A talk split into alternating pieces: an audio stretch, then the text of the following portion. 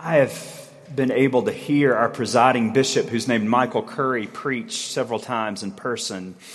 He's a dynamic and fascinating preacher. If you've never heard him before, I encourage you to do so. A lot of his sermons are available online. But one thing I heard him do before that I'd never seen an Episcopal priest do is he was in the pulpit. First of all, he had in the pulpit a Bible. And I'd never seen an Episcopal priest with a Bible in the pulpit. And the readings had been read. It was a January cold day like this one. Snow was not on the ground, but he did say this. He said, What I want to do now is I want to. And he opened his Bible and he flipped to John's Gospel near the end. He said, I want to lift a text from John's Gospel. John's Gospel had not been read, by the way. And it was the most graceful and liturgical way of just changing the subject I've ever seen. I don't know if he didn't care for the lessons or he just wanted to focus elsewhere or both. In the moment I saw him do that, I was so, I thought, my goodness, I hope I get to do that one day. And in a way, I do today. I'm not going to lift a text, but I am going to change the subject, so to speak, because today is our annual meeting and vestry election, and my annual report will be the sermon at all of the services. So we're going to meander away from the lessons and instead focus on where we are as a parish and perhaps a little bit about where we're headed. Much for the honor and just the delight, the humbling delight of being your dean and your rector. I am so grateful to be here. One of the most remarkable things about this place, if not the most remarkable thing, is that of all the great American urban cathedrals, we're as beautiful as any one of those, but we probably have the largest parish. And that's what draws me here more than anything else. One of the things got articulated so clearly and carefully through the interim period is that what you wanted in a dean and a rector is someone who is first and foremost a parish priest. And that's what I love most. And that's the glory of this place. We're a parish first and a cathedral second. And it's those two realities together. And if we get both of them right, my goodness, the sky's the limit with God's help. I'm humbled and delighted to have this position. I love working with all of you. One of the things that fascinates me so much about this place, from day one, I've often been confused about who works here and gets paid and who works here and volunteers the lines are awfully blurry. We have incredible servers, incredible acolytes, incredible choir, incredible volunteers on committees and cooks in the kitchen and godly playthings. The ushers could not be any more hospitable. And Diane Cast and the Altar Guild, and on and on. What makes this place, the magic of this place, is the parish and all of you who are volunteers. Thank you so, so much for all that you do. And know that I know a bit about what you do. God knows all of what you do. And we're profoundly grateful. It's what makes this place the graceful, amazing place that it is. I also am so profoundly grateful for our parish staff. Um, they do so much to make this place run so smoothly. I do want to name two of them at the great risk of not naming all of them, but two I've got to say a word about. One is um, Ian Thompson, who's to my right, and who is just so graceful. He knows this liturgy inside and out, but perhaps even more importantly, he just does it with such a graceful and charming touch. His English accent helps a bit with that, doesn't it? And the second person is, and I don't know how many of you know this gentleman, but his name is Billy Baker. He's the one that does the leaflets and any number of things. All three of your priests are new, of course. And we've maybe relied on Billy more than anybody else. When someone put a face with it, Billy's literally the first person we go to. And what he does in every single occasion, we say, Tell us about Susan Smith. She's in ICU. Tell us about Chuck Miller who died. You know what he does? He tells you one or about 15 stories. He knows this parish. I think his title, I actually don't know what his title is, but I know what it should be. He should, his title should be the Keeper of the Stories. It's a holy, holy work, and I love working with him too. It's also a great time to work with Katie and Broderick. Um, I've never enjoyed working with clergy so much in my entire life. Broderick, he often says that he's not a poet, but I find him to be a prophetic poet or a poetic prophet. I think his sermons and his teachings are just so fascinating, and the way he carries himself and prays with and for us means the world to me, and I hope to you. And the same thing goes for Katie. I learned so much from her as well. Katie, perhaps better than any priest I've ever known, has this ability to resist the first reading, to resist the, the superficial and most obvious reading of a text or a person or an occasion. She always looks below the surface to those deeper, subtle undercurrents that need more attention and grace, but so often go unnoticed in our lives. I've also never laughed more with clergy in my entire life and have a great deal of fun working with the two of them. My home diocese is essentially the Diocese of Alabama. It's where I was confirmed. It's the diocese that sent me to seminary. And at the heart of that great diocese is Camp McDowell. It's literally in the middle of nowhere in a place called Nauvoo, Alabama. I can say it's the middle of nowhere because I'm from right around there. It's a camp much like Cathedral Ridge. And the first time I went to Camp McDowell, and I still, after going hundreds of times, notice this one particular place every single time I go. You're driving through camp and you hit the top of a hill that's followed by just forest or woods, and you don't know what if you've not been there before. And at the top, before you, you go down, before you descend whatever's there, there is right in front of you, you can't miss it, an enormous white fork literally, that you eat with. Enormous. A kind of statue of a fork. Kind of symbol for what Camp McDowell's quirkiness. One of the reasons why I'm drawn to St. John's is because, in so many ways, and the, and the interim articulated this beautifully, we as a cathedral are at a fork in the road. I don't want to overstate it because you've, you've faced other forks in the road throughout your long and wonderful and complex history, and we will undoubtedly, decades and centuries from now, face other such forks in the road. But we are at a moment that I think most people grasp organizationally, financially, spiritually, that we need to get this right. And there's a sense, I feel it, and I know some of you do too that the decisions we make today, the prayers we say today, the questions we ask and wrestle with today are going to shape for some time the road we choose. And with God's help, we're going to get it right. This past week, and we, we emailed it to everybody who had an email address for, and we did a hard copy letter to everybody on the mailing list a series of simplifications and expansions for the parish. I want to frame those in a larger light and a larger perspective. The one times moving from a 7:45 a.m. service to 8 a.m. Rite one. That will be now followed by clergy greeting at the door, coffee hour, formation hour at 9.15 for godly play all classes and dean's forum which means for the first time in a long time the 8 o'clock crowd can participate in all of that and they're very happy about that. I think most of them actually like a 8 a.m start time rather than 7.45 as well. But a full hour for sunday school which is something that our formation team and parents and grandparents have dreamed about for a long, long time to have more time for that. And then one choral service at 10:30 a.m. Rite two, followed by clergy greeting at the door, which we're not able to do after the 9 a.m. during the program year. And followed by a huge coffee hour in Dagwell Hall. And then, of course, the wilderness at 6 p.m. This is a clear menu of choices for services. It certainly saves a lot of money, but that's not primarily what it's about.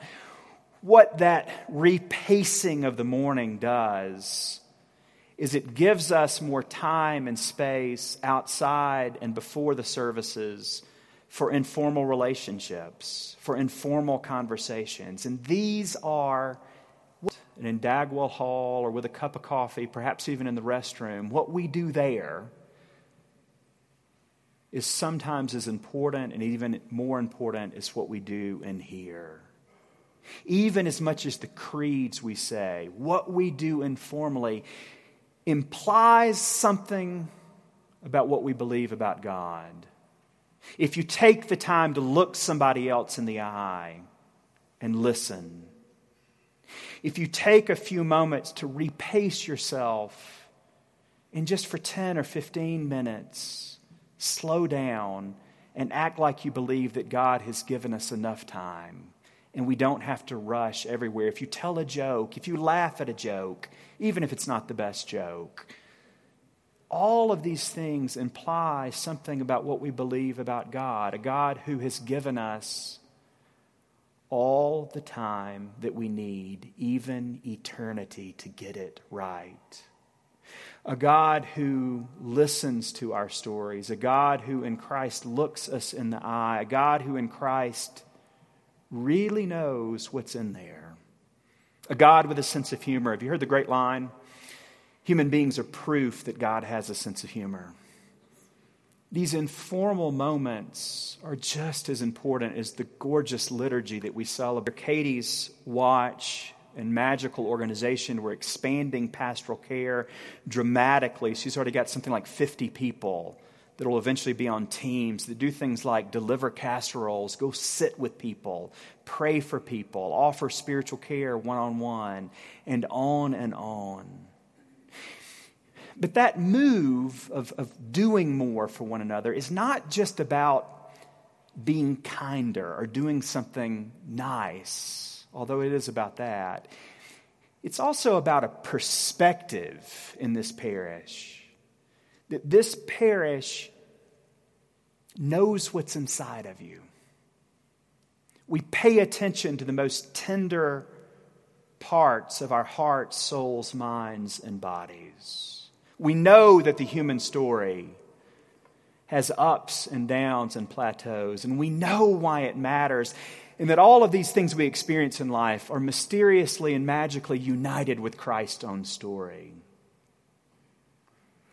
We announced that we're expanding our work with young adults under Broderick's watch. This is vital. We have a huge opportunity in Denver and in Capitol Hill as St. John's to grow a young adult community. There are three or four factors that are vital to get this right. We worked on this for years in Memphis, and we got to replicate here. And not everything replicates well from one parish to the other, but this does, I think. One is it's vital to have a priest who's a young adult, and thank God we've done that. The second thing that's vital is to carefully and clearly define what a young adult is. You ready? If you're in your mid to late 30s and 40s, you're going to be disappointed. We define young adult as someone who's 20 to 30 ish. That really is a young adult, and where we're going to focus. The third thing we found in Memphis that made all the difference is having an off site gathering monthly. Young adults, and perhaps some of you are like this, just seem to relax a bit more sometimes outside of church than they do within. And the fourth factor, and this is where Broderick's brilliance will become more and more obvious to all of you, is having programs of depth, deep theology, where young adults are brought into a conversation, not a monologue, but a conversation about how God relates to the deepest and most fascinating and difficult questions of our age. We've also announced the expansion of faith in action, that it's a permanent commission of the parish with six new members and a wonderful plan to continue for years and more involved in service and in advocacy. We know how to do this. It might look a little new to some of you, but in fact, the great arc of this parish's history is all about faith in action. The first dean of this cathedral, with support from this parish, founded founded the United Way right here in Denver, Colorado, and it spread like wildfire throughout this country where it is still thriving today, making all of the difference. You can draw a straight line from the founding of the United Way from within this parish to the St. Francis apartments at Cathedral Square, a straight line. This parish within our DNA wants to be involved in big public projects that move the needle for the sake of anyone who is vulnerable in this neighborhood, this city, and this state. It's vital work, and we have people who are committed to it. We really believe there are three ways that FIA can guide us in terms of our hands and our imagination. Big public projects like that. Second is advocacy, using our words, our power, our minds to help shift legislation, here and nationally and always speaking up for anyone who's vulnerable when any legislation change is made. The last piece that FIA is going to help us in terms of our imagination, baptismal covenant, we say anytime we baptize a baby or an adult that we will strive for justice and peace following Christ. Following Christ will respect the dignity of every human being. And what that means is what we're talking about is a way of life, not a committee sign up, not simply grants, but a way of life, and that each and every one of us in this room has the ability to make a difference with the relationships that we have. FIA is not primarily for prophets and progressives, but we've got a few of those. It really is a call for all of us to pay attention in our families, our neighborhoods, our places of work, and wherever we go to anyone who is vulnerable and listen, listen, listen to their stories. In my last, in Memphis, we had a, a school, a parish school with about 500 kids. We had daily chapel and literally kids everywhere Monday through Friday. And so it was a huge part of, of, of work there. Every other week, Broderick and I would do the school chapels. Imagine preaching. The youngest we preached to was the preschool, and it was twos, threes, and fours. You for a moment. You people are a piece of cake. One day I, I, had done the lower school chapel, which was the one that was just divine. You felt like you were floating. They hung on every word, usually. And I had finished the service and unvested and had on my coat and my collar and was walking to, to meet with the head of school. And so I happened to be meandering through the halls to get to the head of school, and I, I found myself behind a co ed class of, I think, eight year olds. And we were walking down the hall. They were being pretty quiet. And we came to a fork in the road or in the hallway. They were going left to the lower school. I was going right to the headmaster's office. And the class went left. And one little girl, eight years old, I didn't recognize her, and I would have. She was not a parishioner at 500 kids. She opened the door back again and stuck her head back in. And she looked at me and she said, Thank you for teaching me about God. And she just closed the door.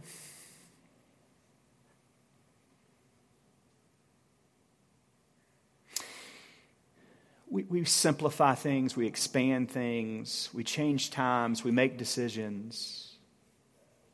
It's all a means to an end. I think we'll get a lot right with God's help and your wisdom. I think we have already. I'm certain we'll make mistakes and need grace and forgiveness, but it's all a means to an end. It works well if it helps people experience something of God's presence. All of our prayers evoke God as Father, Son, and Holy Spirit. A more interesting way of putting it or interpreting it might be to say that God is the source of all that we are, that Christ is this eternal word that constantly speaks a word of love and forgiveness to us, and that the Holy Spirit is this invisible, gentle, mysterious presence that travels with us each breath and each step of this journey that each and every one of us are on. That's the experience of God. My dream, and it's probably too much to say that I have a dream, but my dream, really, what I hope for, is that we learn more and more about the fact that God is not boring. That God is, in fact, the most fascinating subject at the heart of all reality. That when we, we take just a moment to ask, where is God in that? When we're moved by a piece of music that this choir sings and the beautiful organ music, or moved by a piece of pop music or classical music or jazz, that we take just a moment to give thanks for the fact that God has created a world in which music is actually possible. That when we come across some nonprofit or some great decision by a governor or I pray a president that makes a difference for the sake of someone that's vulnerable or shifts a neighborhood to become more sane and safe, that we take the time to give thanks for the fact that God does send prophets and wise ones, and that our world can be continually reshaped into something holier and more beautiful and just, and that we get a say in it, that we can move the needle, at least in small ways.